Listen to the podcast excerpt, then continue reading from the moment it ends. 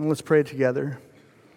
Our Father, we come to you today, and we thank you so much for your goodness.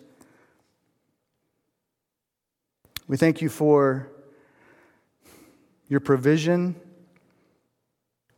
We thank you for your patience with us as your people. And Father, we thank you for your Son, Jesus, this morning. We thank you for this season to be able to, to enjoy you and to be able to glorify you forever by increasingly becoming more and more like your Son. And so, Father, I pray by the power of your Holy Spirit, opening our eyes to what your word says about you and about your Son, that we would become more like Jesus. And Father, we pray that your word would be clear and we pray that it would run uh, through the power of the Holy Spirit to change our lives even today, even while we are in the midst of one another. And we love you. We thank you. We pray with expectation and joy. In the name of Jesus Christ, our Lord and Savior, amen. Amen. Uh, my name is Brandon. I'm one of the pastors here at Bethel. Um, and I'm so thankful to, to be able to, to speak. Um, I, I want to first I want to say thank you to so many of you who have have extended prayer requests to me. Um, my family is going through a circumstance right now that, that makes it very fitting that, that I preach on joy. And uh, Pastor Ken, uh, in, his, in his grace on Friday, um, we were checking in, and he said, Brandon, do you, do you want to preach on Friday? And I said, I do. I do want to. I do, or I do want to preach on Sunday. Um, and in fact, I, I need to. I need to. And I just want you to know that the word is good for those who are, are giving it and who are studying it. It's so important. Um, the, the topic that we have for today is, is joy. We're going to be in Psalm 126. You can, you can open there with me. Um, this week, again, I thank you for the prayer requests. Um, what has been happening in our family over the last couple of weeks is, has been a, a bit unnerving. Um, just on uh, Thanksgiving, uh, my stepdad came to my uh, house for Thanksgiving and uh, he was acting erratic. And so between Thanksgiving and, and today, uh, he has been diagnosed with terminal brain cancer. Um, and so, so within these last 14, 15 days, um, our family has done a lot of um, a, a, lot of thinking, a lot of praying, a lot of talking, a lot of crying about what um, what will happen. And so, um, just last Tuesday, about a, about a week and a half ago, um, he, he went, underwent brain surgery to remove uh, the largest tumor on the front of his uh, prefrontal lobe. And so they, they took that away. The other tumor was deemed to be inoperable. And so now they are just racing toward trying to get him chemo and radiation as soon as possible uh, to prolong his life um, as much as they can. But the prognosis is, is dim. There's not a lot of hope or light in that his physical body is going to last. And yet it's Christmas. We had a, a, wonderful time. We, we uh, went downtown, went to the Chris Kringle, uh, Kris, uh, uh Kringle Market downtown uh, in Chicago, and my sister is up because of my stepdad's illness. And so uh, my sister's up from Texas, and so her husband and her daughter and, and her, my family got together, and we went to Kris Kringle Market, and we, we went and saw the Macy's tree we went and, and, walked underneath the trumpets and we're down there with the bucket, uh, the, the bucket boys and, and playing down on Michigan Avenue. It was wonderful. It's glorious. It, we took pictures and we, and we rejoiced in being able to, to, to be in one another's company. But you know what would have made it better? If my stepdad would have been with us. That would have been better. You know, our, our lives are a lot like that. It's Christmas. We're, we're celebrating the, the birth of Jesus. We're celebrating the world changing, and all of, the, all of the regalia, all of the glitz, all of the glamour is real, and I, and I want you to really rejoice in it. I want that. But I don't want you to be surprised by grief in the midst of glory. That's not good for us. And, and whenever we're talking about that, that already not yet, we know that, that Jesus has come. We know that he is setting things right. We see it in our own lives, and yet we know that there's so far that we have to go. We know that there are so many things that are not quite done yet, or we know there are so many people that we are praying for. And this is why we take time to consider this Advent season, to, to look back at, at, how the ancient people of God, to, to the Jews, and see how they were looking forward to Jesus, to Messiah to come, to, to set things right, to bring restoration, to bring salvation. We're looking, they were looking toward that, and now we're looking back and saying, I'm so glad that, that we see the revelation of God in Christ and we see it for us. But yet, we now as Christians are looking forward to the next coming of Christ. And that's why we take the time to, to go into the Old Testament to be able to see what it is that, that, that they were looking for, longing for. And we see how it is revealed in Jesus and how it will even be more greatly revealed when Jesus is to come again. And so, if you have grief mixed in your glory, if you have some, some sadness that's intermingled with your happiness, then Psalm 126 is for you. Let's read it together. Psalm 126.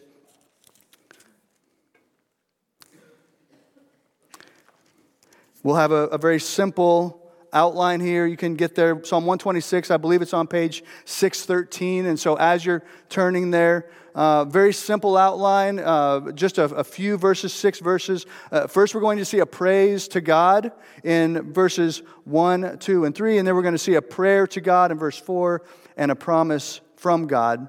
And the big idea of all of this is that the joy we enjoy with God is more complete when it's shared with others. The joy that we enjoy with God is more complete when it's shared with others. So, Psalm uh, 126, read along with me. Page 613 in your uh, Pew Bible. We're going to be flipping around a little bit. It'd be great for you to see it in, the, in your own hands. Uh, but we're going to be in the Old Testament a bit and the New Testament a bit. Uh, but, but that's why we have those Bibles there. So if you start in page um, 613 in your Bible, I'll help you get around from the Old Testament to the New Testament. But let's read it together. When the Lord restored fortunes of, when the Lord restored the fortunes of Zion, we were like those who dream. Then our mouth was filled with laughter and our tongue with shouts of joy. And they said among the nations, The Lord has done great things for them.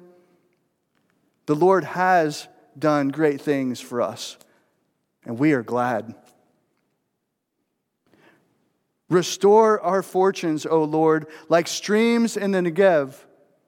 Those who sow in tears shall reap with shouts of joy. He who goes out weeping, bearing the seed for sowing, shall come home with shouts of joy, bringing his sheaves with him.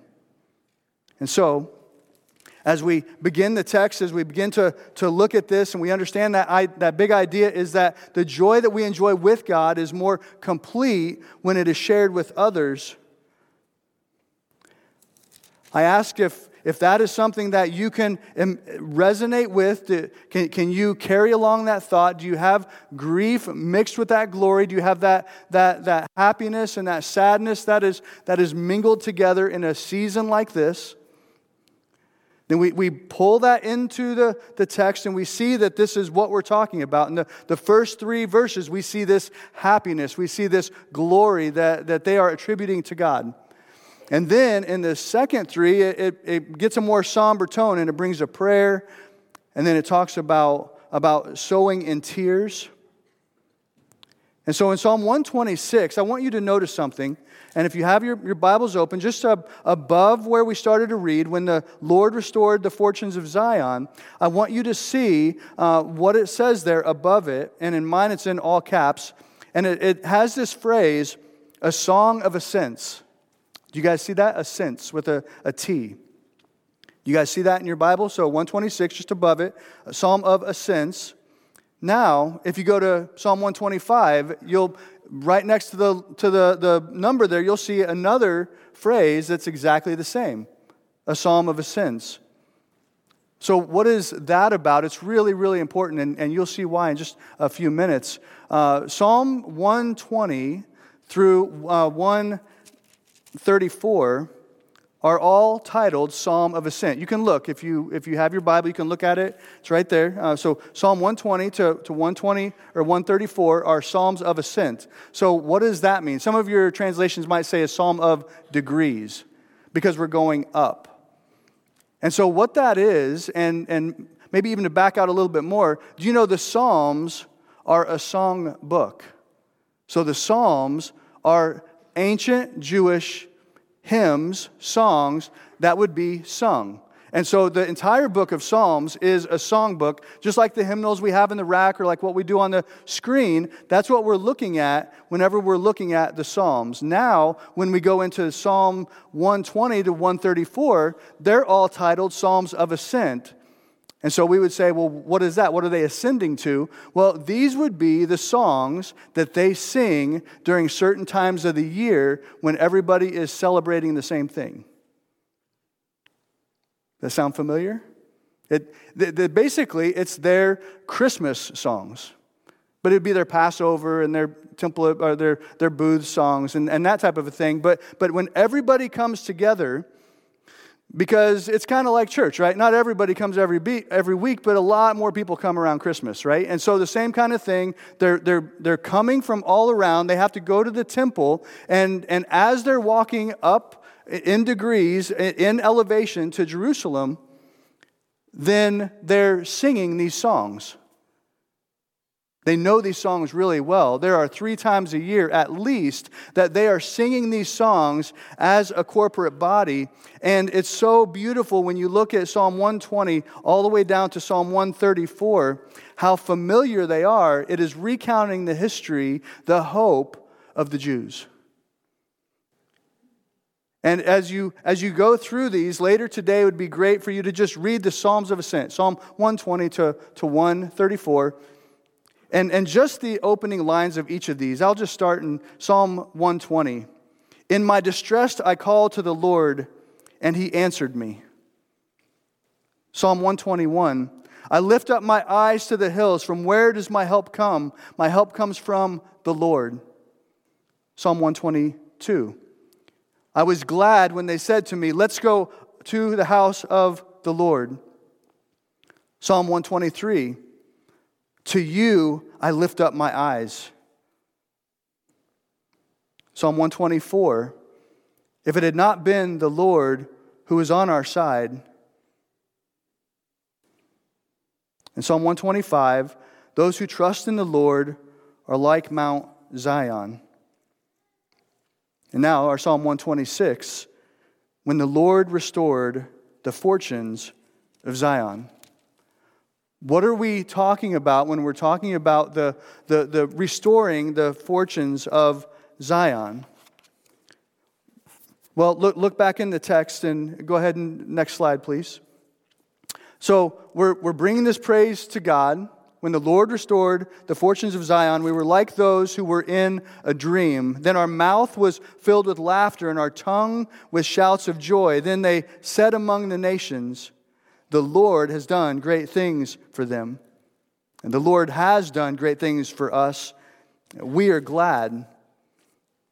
And so, what we're seeing here is that, that there is this recounting, the saying that God has done something great among us. He's done something great for us.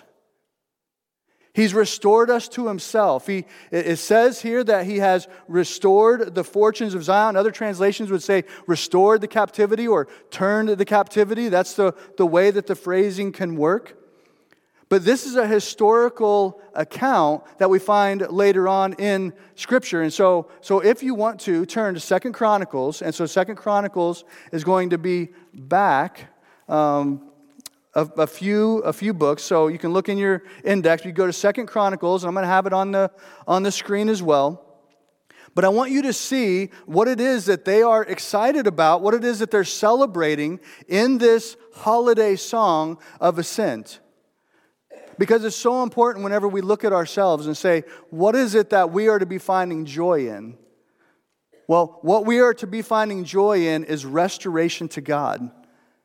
We're to be finding joy that we're reconciled to God by the blood of Jesus Christ, not of our own works. We could never do that. We, we, we can't measure up to that. Only Jesus is perfect. And so only He can be our substitute. Only He can be the one who gains that access and that family relationship for us with God. Second Chronicles, the end of Second Chronicles, and then if you're there, you actually see that on the other page is the first page of Ezra. And right here is encapsulated what's being talked about when we get to Psalm 126. When he talks about our, our, um, uh, our, our, captivity, uh, our fortunes are recovered. And so, Second Chronicles chapter 36 what has been happening here and, and what happens in much of the Old Testament, if you're not familiar with it, is that we have the, this problem um, after Adam and Eve sin in, in Genesis chapter 3. And then what we have is we have this cycle of, of men trying to get it right on their own judges and kings and, and all these other types of, of things. And they're saying, I want to, we, we can do this on our own. And God is sending God's people, prophets, to them saying, You're not getting it right. This is the way you need to go. You're not getting it right. There, there's trouble coming, there is judgment coming, there's exile coming, there's separation from me coming if you don't live as my people. And, and what we see here in Second Chronicles is that happening. And we can just read Second Chronicles chapter 36 Verses 17 Therefore, he brought up against them the king of the Chaldeans, who killed their young men with the sword in the house of their sanctuary, and had no compassion on young men or virgin, old man or aged. He gave them all into his hand, and all the vessels of the house of God, great and small, and the treasures of the house of the Lord, and the treasures of the king and of princes, all these he brought to Babylon. And they burned the house of God and broke down the wall of Jerusalem and burned all its palaces with fire and destroyed all the precious vessels. He took into exile in Babylon those who had escaped from the sword, and they became servants to him and to his sons until the establishment of the kingdom of Persia to fulfill the word of the Lord by the mouth of Jeremiah until the land had enjoyed its Sabbaths all the days that it lay desolate, it kept Sabbath to fulfill 70 years. So, we're seeing that there is this great destruction. The temple is torn down, the people are taken away. And now, if your Bible is like mine, on the next page uh, is the book of Ezra. So we see that, that terrible captivity, and now we see this tremendous restoration. We see it right here, Ezra chapter 1, right off of the bat. Verse 2 Thus says Cyrus, king of Persia, the Lord, the God of heaven, has given me all the kingdoms of the earth, and he has charged me to build him a house at Jerusalem, which is in Judah. Whoever is among you of all his people may. May his God be with him, and let him go up to Jerusalem, which is in Judah, and rebuild the house of the Lord, the God of Israel. He is the God who is in Jerusalem.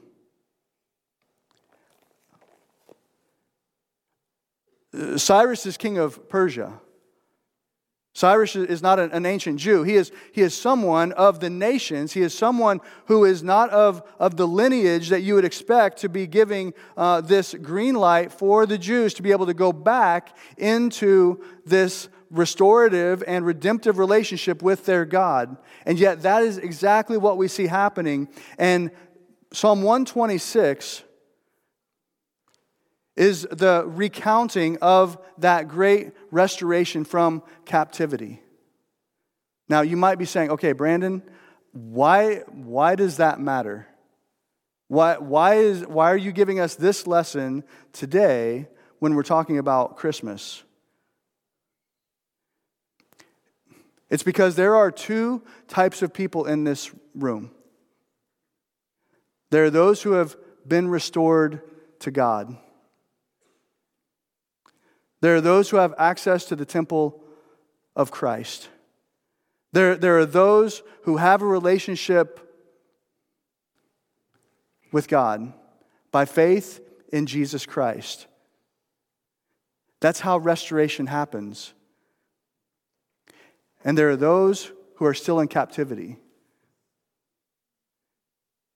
And as believers, as Christians, the, the way that their mouths are full of laughter, back to, to Psalm 126, the way that their, their, their mouths are full of laughter, the way that their tongue shouts with joy, the, the way that the, the Lord has done great things for us and we are glad, the way that, that our gladness, the way that our joy, the way that our confidence in what God has done for us, it just exudes out of us. And so, even those in the nation say, We see that your God is the God. That's the response that we can have that, that they had when they were given that restoration. Because we understand that there was captivity before that. We understand what it's like to, to, to be in a place where, where we don't want to be. We understand what it's like to want to do something that we, that we should do and not be able to do that. And as Christians, we've been set free from that. We can, we can now do the right thing. We can, we can now be more like Jesus, and we can be more like we desire to be with the Holy Spirit's help. We, we have that, and we have it to be a light. This is where we see the, the big idea that uh, the joy that we enjoy in God is more complete when it's able to be shared. God didn't just send them back to Jerusalem just to do their own thing. He, he sent them back to Jerusalem to be a light. Isaiah 49, if you uh, would, would go to the other side of Psalms, Isaiah 45, Isaiah 49. This is, this is Isaiah uh, prophesying toward, toward Israel, saying that, that God has, has shared this with him. So, Isaiah 49 3, and, and God said to me, You are my servant, Israel, in whom I will be glorified. God will be glorified through Israel. And then down to, to verse 6 I will make you as a light for the nations, that my salvation may reach to the end of the earth. Thus says the Lord, the Redeemer of Israel and his Holy One, to the deeply despised, abhorred by the nations, the servant of the rulers King shall see and arise, princes, and they shall prostrate themselves. Because of the Lord who is faithful, the Holy One of Israel who has chosen you.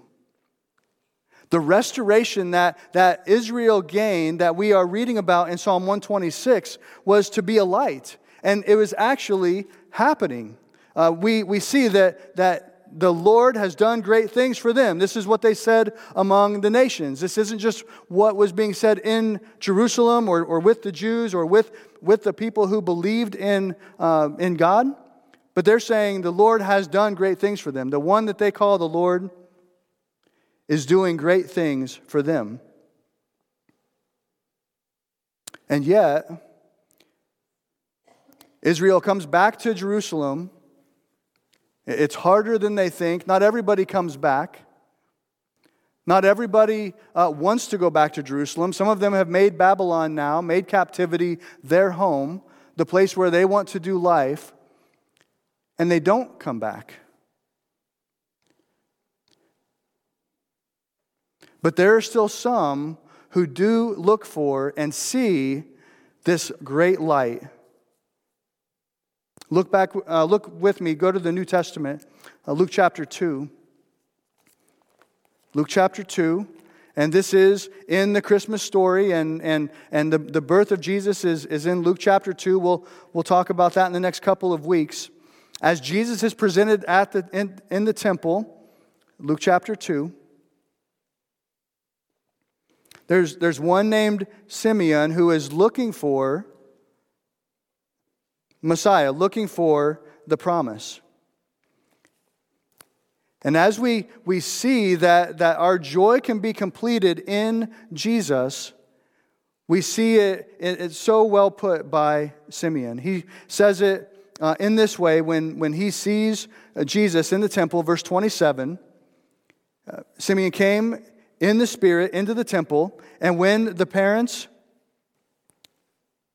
brought in the child Jesus to do for him according to the custom of the law, he took him up in his arms and blessed God and said, Lord, now you are letting your servant depart in peace according to your word, for my eyes have seen your salvation, that you have prepared in the presence of your people a light for revelation to the Gentiles and for glory to your people, Israel.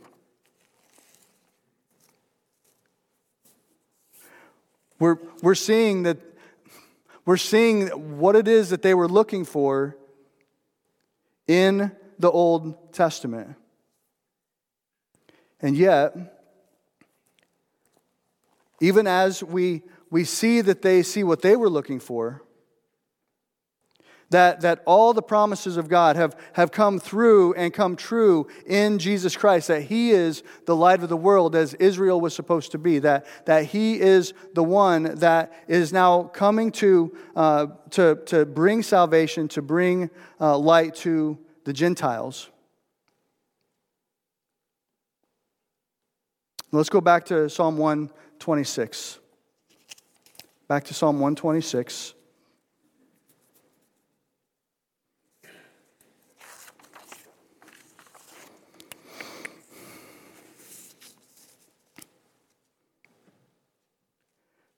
With all of that joy, if the psalm was to end right there, it would, it would be tremendous. It would be an uplifting psalm, but yet there's this prayer to God in Psalm 126. So, 126, verse 4, we see the tone change. The Lord has great, done great things for us. We, we see that there is this light that we're going to, to find in Christ. And yet, in verse 4, restore our fortunes, Lord, like the streams in the Negev.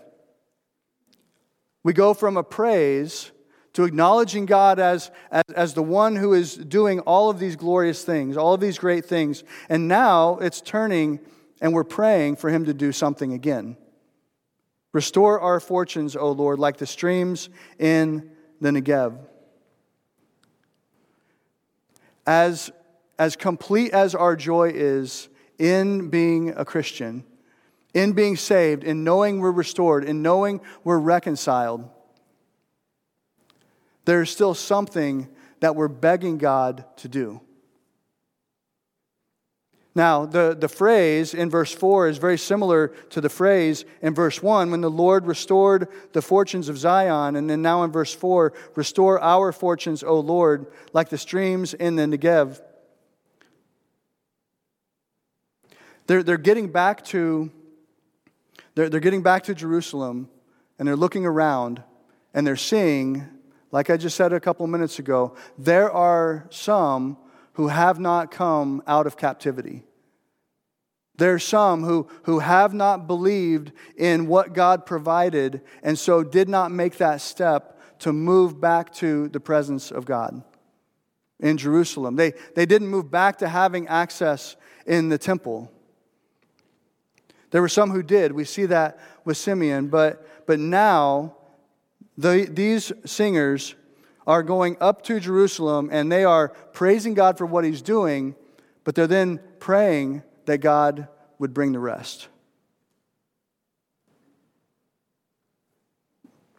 Just like I had a glorious time on Michigan Avenue and Macy's, Christmas trees, and Kris Kringle Market. But I wish my stepdad was there. I wish the reason we were downtown wasn't that he has terminal cancer. I wish the reason I was seeing him more over these last couple of weeks was, out, of, was out of a joyous occasion, not a hard occasion. I, my joy is complete in Jesus. I, I believe that. But if I can use this term, it would be more complete if, if he would save my stepdad. It would be more complete if, if he would heal my stepdad. It would be more complete if I knew that, that I would be able to spend eternity with Bill, my stepdad, who was my stepdad from 8 to 21, that formative time. Um, he, my, my parents ended up getting divorced when I was 21, um, and, um, and he always has called us his kids. We, we've always been his only children. There, there's nothing that I want more than for him to know Jesus the way I know it. I just want to share my joy that I have in Jesus with my stepdad so that he can know that joy too, and so that we can spend eternity together. With, with a crowd this size, I can imagine that there are other people who this Christmas are praying for their loved ones. You're praying for your children. You're praying for your grandchildren. You're praying for your coworkers, or your friends, or your spouse. And yeah, Christmas is good. Christmas is nice. Christmas is glorious. But there's a mingling of grief in that. The Holy Spirit knows that. God knows that. He knows the prayer of your heart. He knows the prayer of my heart. He knows that I love him. He knows I believe in him. He knows that I am completely rejoicing in him. And yet, he does not despise you for that mingling of grief. He does, not, he does not despise you. He does not minimize that you want your family members or those who you love to come to Christ so they can share the same joy. So, believer, pray for that. Pray, pray for the ones who are around you who don't know yet. We have a good model. If you turn over to Romans chapter 9, this is the Apostle Paul. This is how he starts in, in Romans chapter 9, coming, uh, now granted, coming right out of Romans chapter 8, where he is talking about God's everlasting love. Uh, I'll, just, I'll just bring out some greatest hits. Verse 31 What then shall we say to these things? If God is for us, who can be against us? He, did not, he who did not spare his own son, but gave him up for us all, how will he not also with him graciously give us all things? Height, joy, it's just amazing what, what Paul is laying down. And then in Romans chapter 9, he says this I have great sorrow and unceasing anguish in my heart, for I could wish that I myself were accursed and cut off from Christ for the sake of my brothers, my kinsmen, according to the flesh. There, there is a, a real place that we see in Psalm 126 that, that we can understand that, that the joy we enjoy with others is something we want for others. The joy we're feeling this Christmas is something that we want to be able to give to other people. We don't want it to just be uh, another, another public holiday. We don't want it just to be another Amazon busy day. We want it to be the celebration of the Messiah, the promised one who came to set his people free and who brought his people back into restoration to be able to worship together. That's what we want to be able to celebrate at Christmas. And so we have this joy, we, we have this grief, we have this glory, we have this sadness, and, and we have them mingled together. And God doesn't despise that, He doesn't minimize it. But the amazing thing about this passage is that not only does He write in this through the Holy Spirit, this praise to God for the deliverance, historical and metaphorical, deliverance, not only do we, do we see that others see it and are, are drawn to that, and we're begging, we're praying for God to be able to work in that, but then He gives us a promise that it will be done. There's a promise from God. Look back in Psalm 126, verse 4. This is the prayer Restore our fortunes, O Lord, like the streams in the Negev. And uh, again, just to give some context in the Negev, desert region, southern part of, southern part of Israel. and very dry and barren. But during the winter, it will get these floods and these rushes through the gullies that can take away people, cars, animals, and it happens like that. And God's praying that, or I'm, I'm praying that to God for my family. Unexpected fruitfulness, unexpected rain of salvation, that it, that it would just pour out. And praying as Christians for those who have not yet come out of captivity that they would bloom like the streams in the Negev. So, out of that prayer, then the, the voice changes again to this promise those who sow in tears shall reap with shouts of joy. He who goes out weeping, bearing the seed for sowing, shall come home with shouts of joy, bringing his sheaves with him. Now, as Christians, just if I was to say, I'm going to share a parable of Jesus, and I'm going to, to start with uh, there was a parable, and, and there was a farmer who was sowing. Do you guys remember that parable? Some of you, it might, it might strike a, a tone. Well, turn with me to Mark chapter 4. And this is where I wanted to set up and let you know why the, the, the, Psalms of Ascent were so important, because these would be psalms and songs that were sung very, very often. Mark chapter 4, very familiar verse. I want to make the connection between Psalm 126 and what the, the, the ancient uh, Jewish uh, people of God were, were singing and have been singing for, for millennia, and what Jesus intentionally does here. Just as Psalm 126 uh, tells us that those who sow in tears shall reap with shouts of joy. He who goes out weeping, bearing the seed for sowing, shall come home with shouts of joy, bringing his sheaves with him. Jesus is telling parables. He says this in verse 3 of Mark chapter 4 Listen, behold, a sower went out to sow. Like, name that tune to one of your favorite Christmas songs, the Jewish ear would have went back to Psalm 126. And so he goes on to talk about then what we're familiar with. As he sowed, some seed fell along the path, and the birds came and devoured it. Other seed fell on rocky ground where it did not have much soil, and immediately it sprang up. And uh, since it had no depth of soil, and when the sun rose, it was scorched, and since it had no root, it withered away. Other seed fell among the thorns, and the thorns grew up and choked it, and it yielded no grain. And other seeds fell into good soil and produced grain, growing up and increasing and yielding thirtyfold and sixtyfold and a hundredfold. And Jesus said, He who has ears to hear, let him hear. And when he was alone, those around him with the twelve asked him about the parables.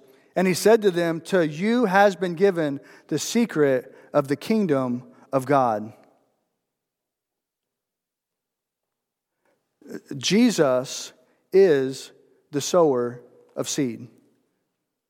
Jesus is the one who, who goes out and, and, and sows in tears and who is promised to return with shouts of joy with all of his sheaves, with all of his harvest. You, believer, if you have trusted on Christ, you are part of that harvest. And God has promised that, that He is going to, to get all that are His. There are not going to be any that are left out. Jesus is going to come back with complete victory, with complete joy when He returns with His saints to rule and reign on earth. So, what do we take from that in this promise for this season? We understand Jesus is going to come back, and that's going to, to complete his joy. I'm going to check my battery. He's going to complete his joy. What is our part in that? Turn to Matthew chapter 5 as we close. Matthew chapter 5. There's a promise that it is worth it that we would sow seed. There's a promise worth it that it would be worth it for you to sow seed with those in your life.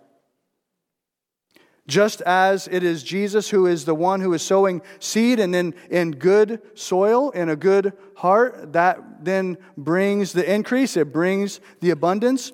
Now, in Matthew chapter 5, Jesus says this You are the light of the world. A city set on a hill cannot be hidden, nor do people light a lamp and put it under a basket, but on a stand, and it gives light to all the house. In the same way, let your light shine before others so that they may see your good works and give glory to your Father who is in heaven.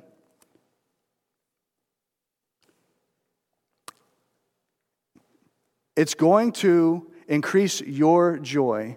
It's going to complete your joy to share your joy in Jesus with others. We don't have to be shy. We don't have to be scared. We, we, don't, we don't have to count those costs so much that we miss opportunities and we taste regret rather than joy this year. Jesus is the light of the world. He has come and He has shown light into our hearts. He has put the Holy Spirit into us so that we might share the light of the world, that we might sow the seeds of His character, of His truth. And the promise is there for you this morning as we close, as we pray. I pray that you would be encouraged to know that God promises that it will be worth it when you share your faith through this Christmas season. It's a beautiful season. There are people in our lives, on our heart, that need to know the truth of the gospel. Let us rest on the promise of God that it'll be worth it, it'll be fruitful, and it will complete our joy. Let's pray together. Father, I come to you. I thank you for the time that you give me in your word and for the way it is a balm to my soul. Father, I pray that, that what was shared this morning from Psalm 126 would be encouraging, would be challenging, would give us opportunity to, to see how intricate your word is, how intentional Jesus was when he said that he was the light of the world, that, that he is the farmer sowing the seed. God, I pray that you would have us to have eyes to see and hearts to, to accept what that means for us. That as we have faith in him, as we seek to follow in his steps, that we would be sowing the seed that brings joy and peace and reconciliation and restoration to our souls. And we love you. We thank you. In Jesus' name. Amen.